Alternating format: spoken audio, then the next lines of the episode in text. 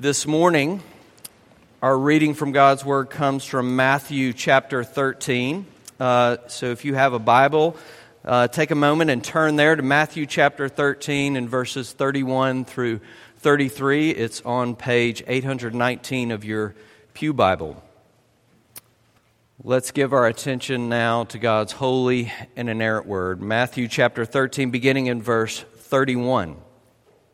He, that is Jesus, put another parable before them, saying, The kingdom of heaven is like a grain of mustard seed that a man took and sowed in his field.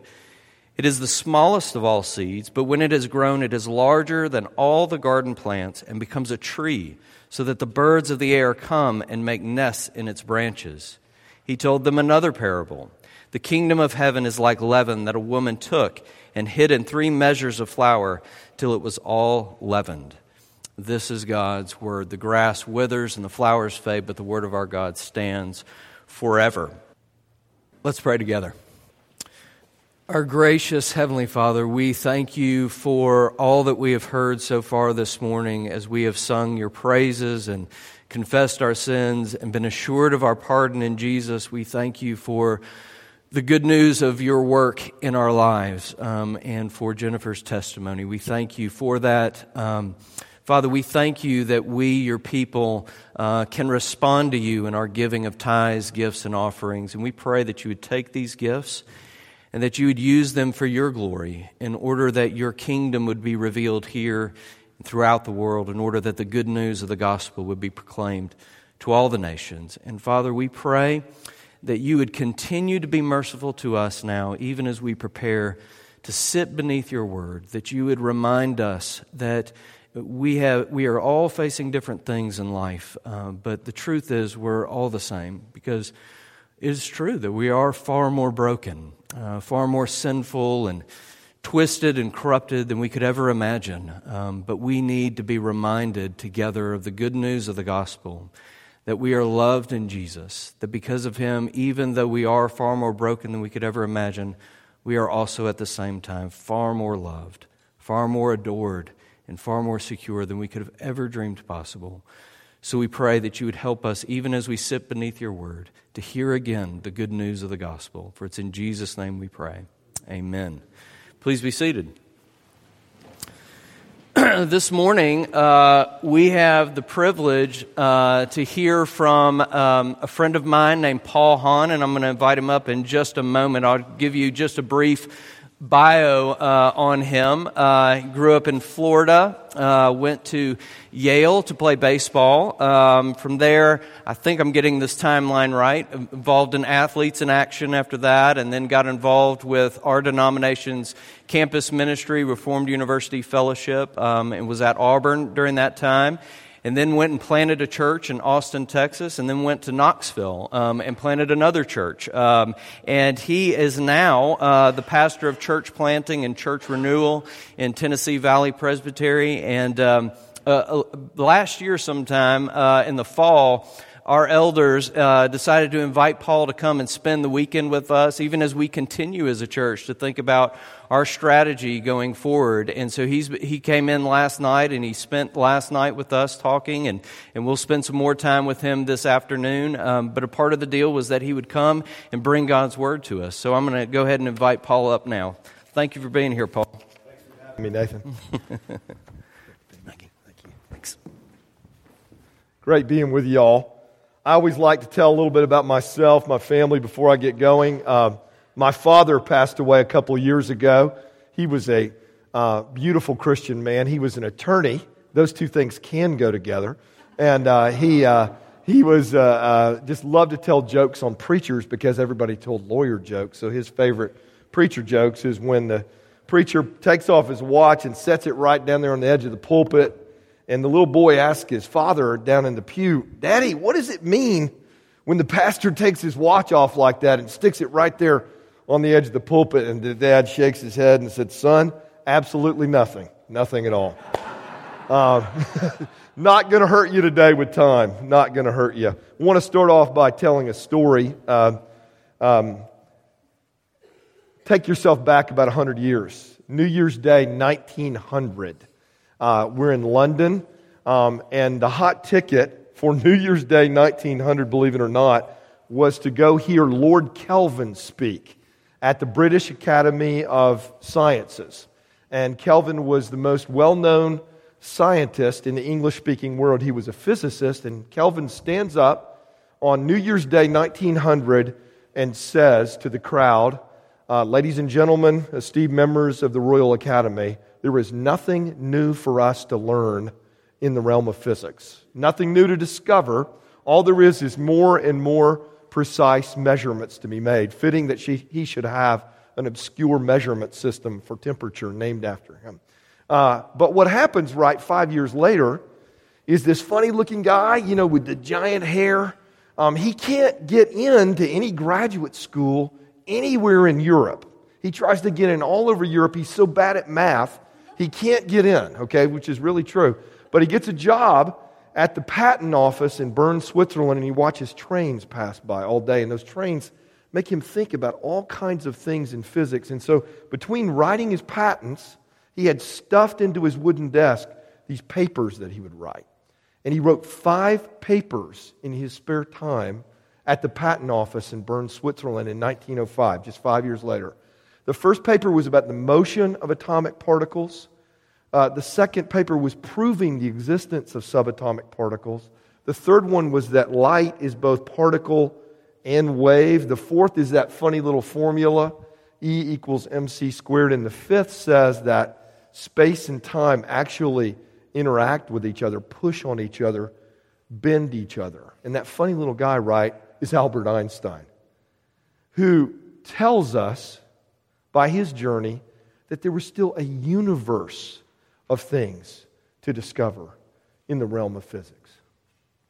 I think when it comes to the gospel, we are often a lot more like Kelvin than like Einstein, especially if we've been in the church a while. Ah, uh, not that much left new to discover. Just we need to make more and more precise and better measurements about how we're doing with Jesus. But really, there's a universe left to discover, to catch. You know, when I was driving from Knoxville over yesterday, the first part of the drive, Knoxville to Nashville, is pretty nice. The second part is not, not so nice, that Nashville to Memphis section. I saw a, a, a sign on the way that I'd never seen before making that drive, and, and it said Scenic Hatchie River. And I don't know if you've ever seen that or noticed that, but I, I said, okay, I'm going to look. I'm really going to look, slow down a little bit. It was just this mud pond over to the side. it was hideous. You know, there was just nothing there at all.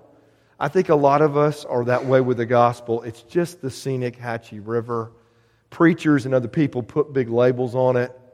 But what's really there that's new and fresh for me? So, Jesus, his way of sort of catching us afresh with the gospel is to tell us these parables, right?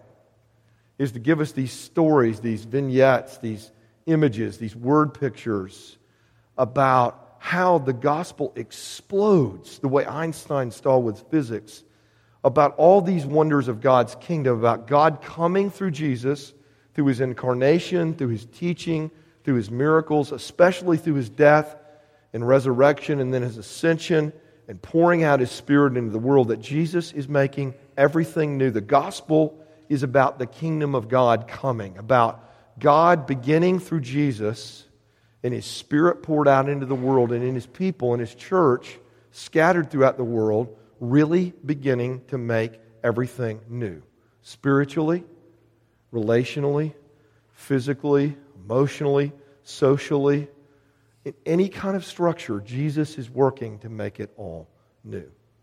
You know, the Eskimos, right, have 15 different words for snow. We down here in the South, you have one word for snow, right? Snow, okay? 15 different words because they see so much of it and they recognize there's so much to see, so much nuance, so much understanding, so much wonder. Um, that's really what the parables are like. Jesus' different words for the gospel of the kingdom to catch us, to surprise us, to open our eyes to the broadness of the kingdom and how it comes, how it works. I'm, I'm a classical music person. I, I love the music here today. I love, you know, some country. I love some pop. I love some old 70s rock, but I really like classical music. Like, I love it. And my favorite artist is Bach, J.S. Bach. And my favorite set of Bach works is the Goldberg variations.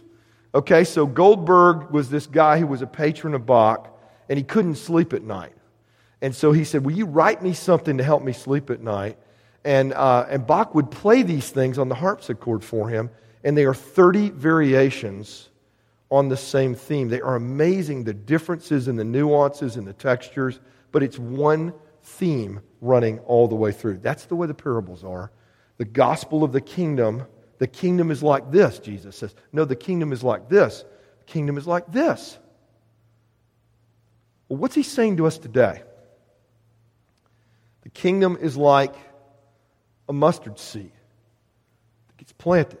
The Kingdom is like leaven that gets worked into a whole batch of dough and then begins to rise. What he's talking to us this morning, what I want you to get surprised about this morning and think about and apply it to your journey individually with Jesus and your journey as a church, as Grace Community Church, is growth. How does the kingdom grow?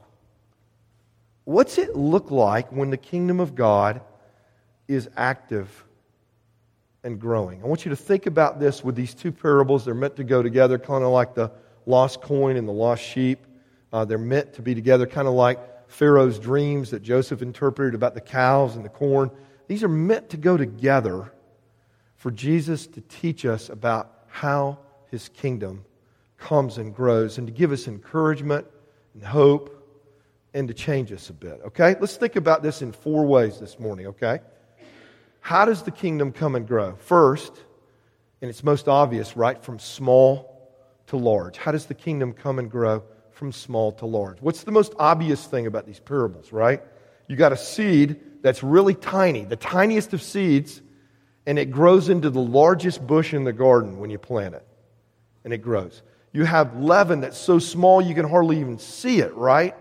but you knead it into the flour, and all of a sudden the flour rises and can become a loaf that can feed an entire household.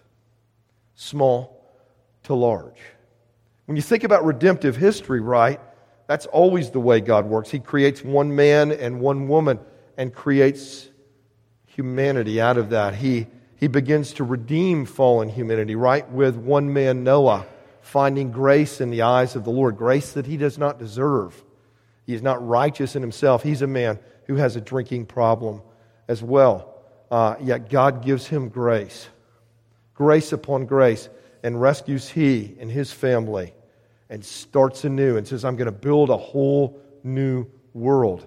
One man, Abraham, who he calls out of brokenness, out of all kinds of idolatries, given over to, to hopelessness of giving our lives away to gods that will not save us or help us or serve us, but demand more and more from us. I loved what Jennifer had to say about that.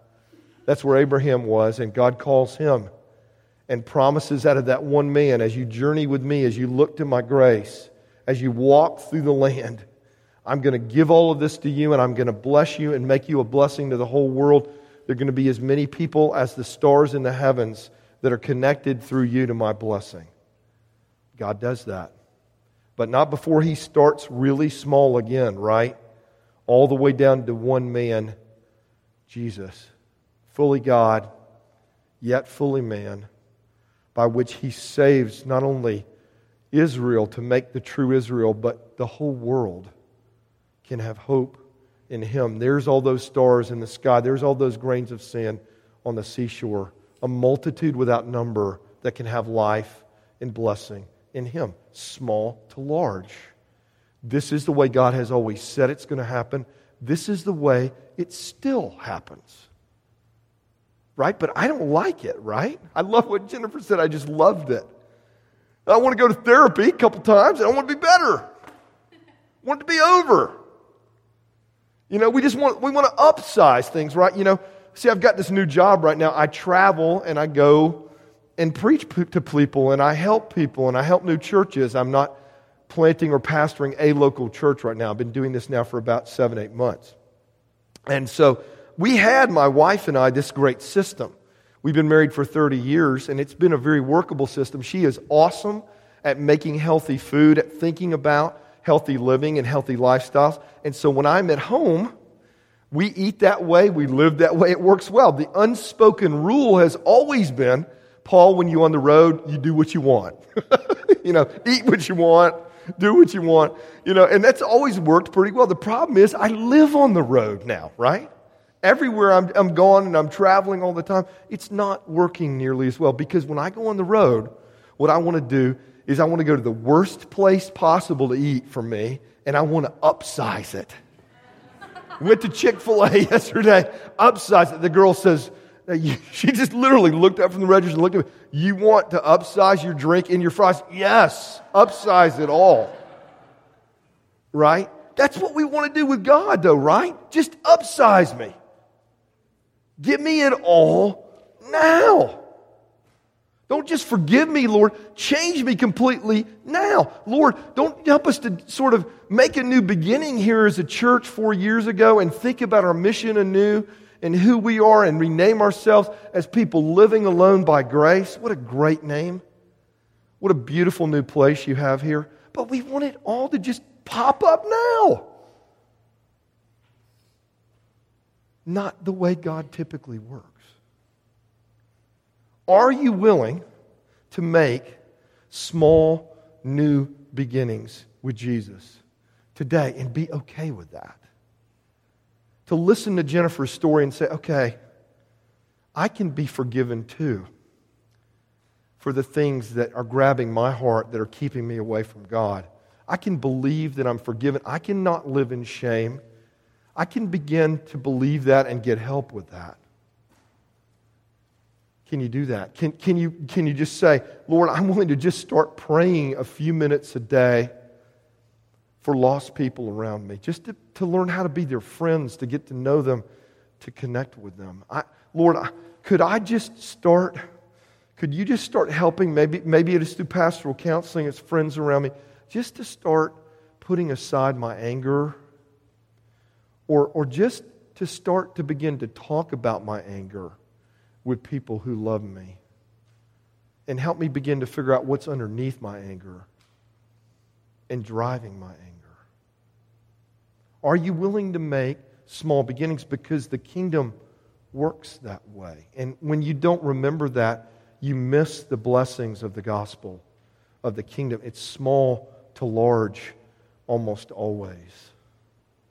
Across redemptive history and in your lives now. Small to large. Secondly, but just before we leave that point, know this. In the small things, right, there's an amazing potency there. I like what Tim Keller says. Jennifer quoted him. Got to quote him. Can't have a PCA sermon, right, without quoting Tim Keller. All right? So, so Tim Keller says, you know what? He said, the gospel of the kingdom is like an acorn. It's so small, but inside that acorn is the potency to wood an entire planet. The potential for massive growth. When we make a small new beginning with Jesus, what we're realizing is we really are part of a massive potency of which his gospel is going to fill our entire lives one day upon his return, in this whole universe one day upon his return, in ways that are beyond what we can ask or think. There's, there's a massive potency in just the smallest beginnings with Jesus. Just one more story on that point, and then we'll move on. I, I love Os Guinness. He's a great Christian writer, thinker, philosopher, um, just a really important 20th century kind of Christian person. And, um, and, and he tells this story about his grandmother. She got pregnant when she was 19 years old, and, uh, and she was married, and her husband died and, uh, and she wanted to kill herself because she had nowhere to go.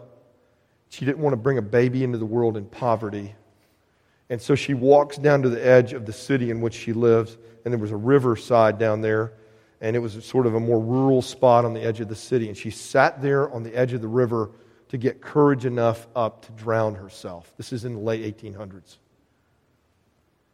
But while she's sitting there and trying to get courage up enough to drown herself and her baby, she looks across the river and there's a farmer just over there by himself with one horse and one single plow. But he's all by himself doing his plow work. And she just notices the rows are just amazing. They're just perfect. They're just beautiful. And then while he's doing it, he's whistling. And he's whistling a tune that she recognized from church. And she just saw that little man doing his little ordinary work to the glory of God and not knowing that anybody was even watching. And there was a potency in that to save her life and the life of her child and to allow Os Guinness to even come into being. You just don't know what the small beginnings of the gospel, what Jesus can do with them. Are you willing for the kingdom to come from small to large? Okay, number one. Number two, are you willing for the kingdom to come across time? What about these images, right? You put the seed in the ground, it takes time for it to grow. You work the leaven into the dough, it takes time for it to rise. It's not magic, it doesn't just pop up immediately. My wife and I don't have green thumbs, we have brown thumbs. Okay, anything that we try to grow dies. Um, we are going to reseed our yard this year for about the fifth time in 13 years. It's very brown again right now. I just talked to her the other day. I said, We're doing this again this year. She said, Yes, Paul, we're doing this again. Okay. Part of the problem with that is when we put the seed in, I immediately want to look under the straw and see, is it growing yet? Are there sprouts yet? Like I want it right then. How stupid.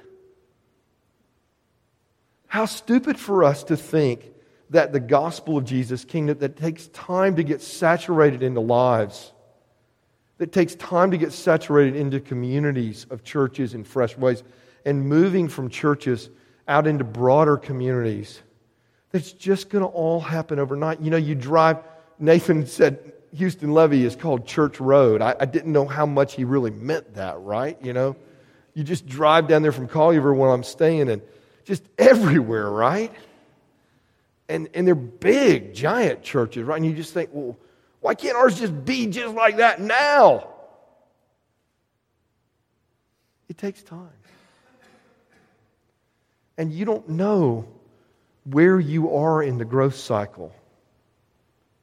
And you don't know how your church fits into the overall growth cycle of Jesus' kingdom. And you don't know what his plans are for this church in terms of growth and effectiveness across time. He's the one who grows things, right? We're the seed that gets planted. He brings the growth. We're the leaven that gets worked in. He's the woman putting it in there and watching it grow. You have to trust Him across time and through time. Love what Jennifer said too, right? Because the growth is not always just steady and and it has ups and downs, right? And sometimes it looks like maybe it's gone, and or you just never know where God is maybe doing something. She talked about in a massive period of brokenness, right? Massive new growth began to occur. I remember a place in my life, I, I was more broken than, than about any time I've ever been. I, we went on a little summer trip. We were living in Austin. My children were very young. I have four children three daughters and a son, beautiful redheaded wife, four beautiful redheaded children. Um, aside, my wife and I met in, in, in Kansas City in 1983. We went to a Christian conference together. We sat down for an hour. We went to Wendy's together, the redheaded restaurant. Um, I was redheaded then, believe it or not. I used to grow my beard out so it proved to people. Now it's white too, but I was redheaded. She was redheaded. We stood in line at Wendy's, and she said, You know, Paul, if we got married, we'd have all redheaded kids. We'd been together one hour. I said, Yes, that sounds good. And we did, and we do. But, but we were on vacation, living in Austin, and, and came home to my beautiful redheaded kids. And, and I said, How did it go, guys? He said, Daddy, it was great. It was wonderful. we finished up school. School is out now. It's just great. But I had given these, these little projects to do. So stupid. They should have just been able to finish school out and relax. But I gave them each these little projects. They said, Well, Daddy, we didn't do our little projects. We had to just finish school and get done and start summer. I said, Well, and I had my best preacher voice. I can still see myself standing there in the kitchen in Austin. Well, children, next time I want you to be better stewards of your time. That's exactly what I said. How dumb is that? That's what I said. That's what I said. So I can, I, it's literally one of these times where God speaks through his spirit so much it's like he's talking to you. I walked down the hallway after that towards our bedroom and the Holy Spirit functionally said to me, Hey, Paul, what kind of steward have you been? And that just began me an entire summer of just thinking and pondering what kind of steward I had been. And God just sort of drove me to two remembrances. One was a remembrance that um, early in my time in Austin, I had had the privilege to meet then Governor George Bush, who becomes President George Bush. And we spent an hour and a half together in his office. And he invited me to be, in a sense, a pastoral person in his life. He gave me his favorite book to read on Sam Houston. Um, and I said, I want you to read this book and come back and talk to me. And I read the book, and I never called him back. I was, I was just had some kind of reverse snobbery thing going on. I don't know to this day why I didn't do that, but I didn't do that. And, you know, you couldn't fix that, right? He was already heading toward running for president and then becomes president and was just gone. The best thing I could have done potentially for the world to be George Bush's friend, talk to him about Jesus I just didn't even swing at the pitch. It's funny now. It wasn't funny. It really wasn't. And then the other thing was, I was given an opportunity to, um, to work in, in a position with our denomination that I really wanted to work with. Um, and everybody on the committee wanted me to do this job. And, uh, and I just knew that I couldn't because I had done some things publicly to speak against the former person in that position because I had coveted his job. And I had wanted his job badly, and I'd spoke ill of him for so long publicly that I knew that I just could not. I knew that Jesus forgave me for that, but I couldn't step into that job. It just wasn't right.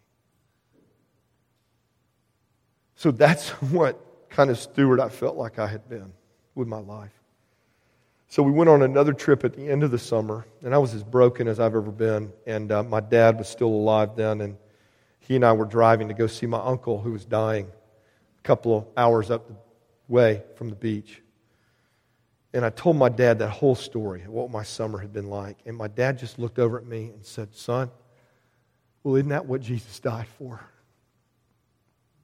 The stuff we really can't fix. And I just burst into tears so much I had to like pull over and let him drive. Like, uh, yeah. And I caught the gospel in my late 30s in a way I never had before, in that brokenness that I would have thought, there's no way growth is happening here right now. And it was the most important season of growth in my whole life. You don't know where you are in the cycle. Be open to God bringing growth across time, small to large, across time. Thirdly, how does growth occur? From hidden to revealed, right? Hidden to reveal. The seed's got to get buried down in the ground for it to become this plant that fills the garden. It, the leaven's got to get worked into the dough and hidden in the dough and sort of lost in the dough, right? To make the dough rise. hidden to revealed. I always wanted to be a preacher, even when I was a little boy. My best friend's father was a preacher, and my grandfather was a preacher. I always liked the idea of standing up there and talking to people, even before I was a Christian. But my idea about being a preacher, right, was to be famous, Be special. Have everybody want to listen to you. Not so much, right? To be a pastor, to be a Christian in any sphere is just to say, Lord, where do you want me to lose my life so I can really find it? Where do you want me to give my life away so that the world around me is blessed? Where do you want the cross to be not just the ground of my salvation, but the pattern of my life? Where do you want me to die? To follow you in the paths of death sacrificially so that resurrection comes to the world. Hidden to revealed. There's really no other way around that. That's what Jesus sort of says to the disciples, right? If you want to find real life, you have to lose it. If you want to follow me, you have to carry your cross and deny yourself and carry this beam of cursed self sacrifice that is going to be radically painful so that life comes to the world around you. Where does Jesus want you to begin to do that? I'd love for you to ponder that. I'd love for you to talk about that in your families, to talk about that in your community groups, to, to interact with that with your church leaders. Where does God want me to just have my life hidden? Buried in the ground, Jesus says. Jesus says right before he enters his passion, right? The seed has to get buried in the ground for the fruit and the harvest to come. Where does God want to bury me? And then, secondly, Holy Spirit, prepare me for that and make me find your special hidden blessings in that. Where does God want to hide this church? Lord knows Houston Levee doesn't need a, more impressive edifice out here. We know that, right? We know that. Probably doesn't need another mega church. Where does he want to hide Grace Community Church? In the ground of Memphis, in the dough of the people around you, in Collierville, Cordova, so that real rising occurs. Those are the questions to ask, to pray over, to ponder. Small to large, across time, hidden to revealed. And, and then lastly, this is my favorite part involving all kinds of people. Involving all kinds of people. It, here's where the parables diverge a little bit, you know, kind of like two roads running together and then they, they split off. Jesus obviously like he does in so many places, has other scripture in view when he's telling these stories. I think when he's talking about the mustard bush, he has this text in view Ezekiel 17, beginning in verse 22. God says to Ezekiel, I myself will take a sprig from the lofty top of the cedar and will set it out. I will break off from the topmost of its young twigs a tender one and I myself will plant it on a high and lofty mountain. On the mountain height of Israel will I plant it, that it may bear branches and produce fruit and become a noble cedar. And under it may dwell every kind of bird. In the shade of its branches, birds of every sort will nest. And all the trees of the field shall know that I am the Lord. I bring low the high tree and I make the high the low tree, dry up the green tree, and make the dry tree flourish. I am the Lord. I have spoken, and I will do it. So Jesus picks up on this, right, and says that mustard bush is big enough and provides shade enough so it can give space for all kinds of birds to perch in its branches and to dwell under its shade. Picking up this imagery for Ezekiel. The church of Jesus, the church of the kingdom, the place that is living alone by the gospel and sharing the love and the welcome and the forgiveness of the gospel is to be every outpost of it like a tree that just allows all kinds of people to come and perch in the branches and rest in its shade. I look around. I'm sure every one of your stories is different, but you all look kind of the same. How does God want this church to become a place that has more and more different kinds of people having shade here? How does God want to open you up for welcome and blessing to more and more different kinds of people? Terms of race and stage of life, socioeconomic space that you're in. How does God want to use you in that way? I know that He does. It'll be fun to see how he shows you and guides you and leads you. But I said the parables diverged here. What about the leaven? Here's your Bible quiz for today before you go home. Can you think of anywhere in the Bible that leaven is used positively besides right here? I can't. I've studied this passage a lot. I've preached this sermon more than once. I can't find anywhere in the Bible leaven is a positive thing. It's always about what needs to be swept out, right? So you're ready for Passover. You need to guard yourselves against the leaven, the false teaching of the Pharisees. Leaven was always something in Israel you were trying to get rid of. Leaven was the undesirable. We are the undesirable. We are the leaven. We're not ready to really catch the gospel and have it bring growth to us and through us if we don't always remember. We don't have to pretend that we're desirable. We don't have to make over that. We really are undesirable in ourselves for countless reasons. But God wants to use us instead of sweeping us out.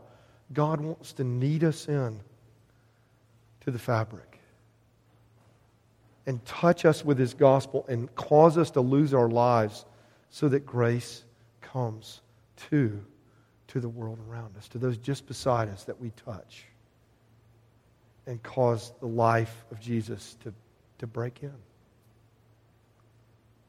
Are you willing to be leaven? Are you willing to say, I really am undesirable in myself? But I know Jesus loves me. He gave his life for me. And he wants to sprinkle me in and knead me in and have me lose myself. That's what this parable is saying to you. Are you willing to accept it? You know, parables were always there. We'll just close with this. Right to surprise people. Jesus says they're there to catch you off guard to shock you, as it were? Are you willing to let the gospel break out in these new ways? Are you willing to live more like Einstein instead of like Calvin? Are you willing to let the kingdom come from small to large and across time and let Jesus be in charge of the timing? Are you willing to have your lives hidden?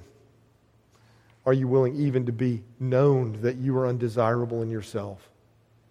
but Jesus loves you and has redeemed you and calls you by name and wants to knead you into the life of the world. If you are, then you're ready for the growth of the kingdom. Let's pray together. Lord Jesus, we thank you. We thank you for this word today, and we pray that you would take it and use it and press it into us. We pray even that this time together in worship would be like a little seed planted in the ground that would grow up into much bigger things. Please, Lord, surprise us today afresh with the gospel of your kingdom, the way it comes, the way it grows. Touch us with this gospel, Lord. In your name we pray. Amen.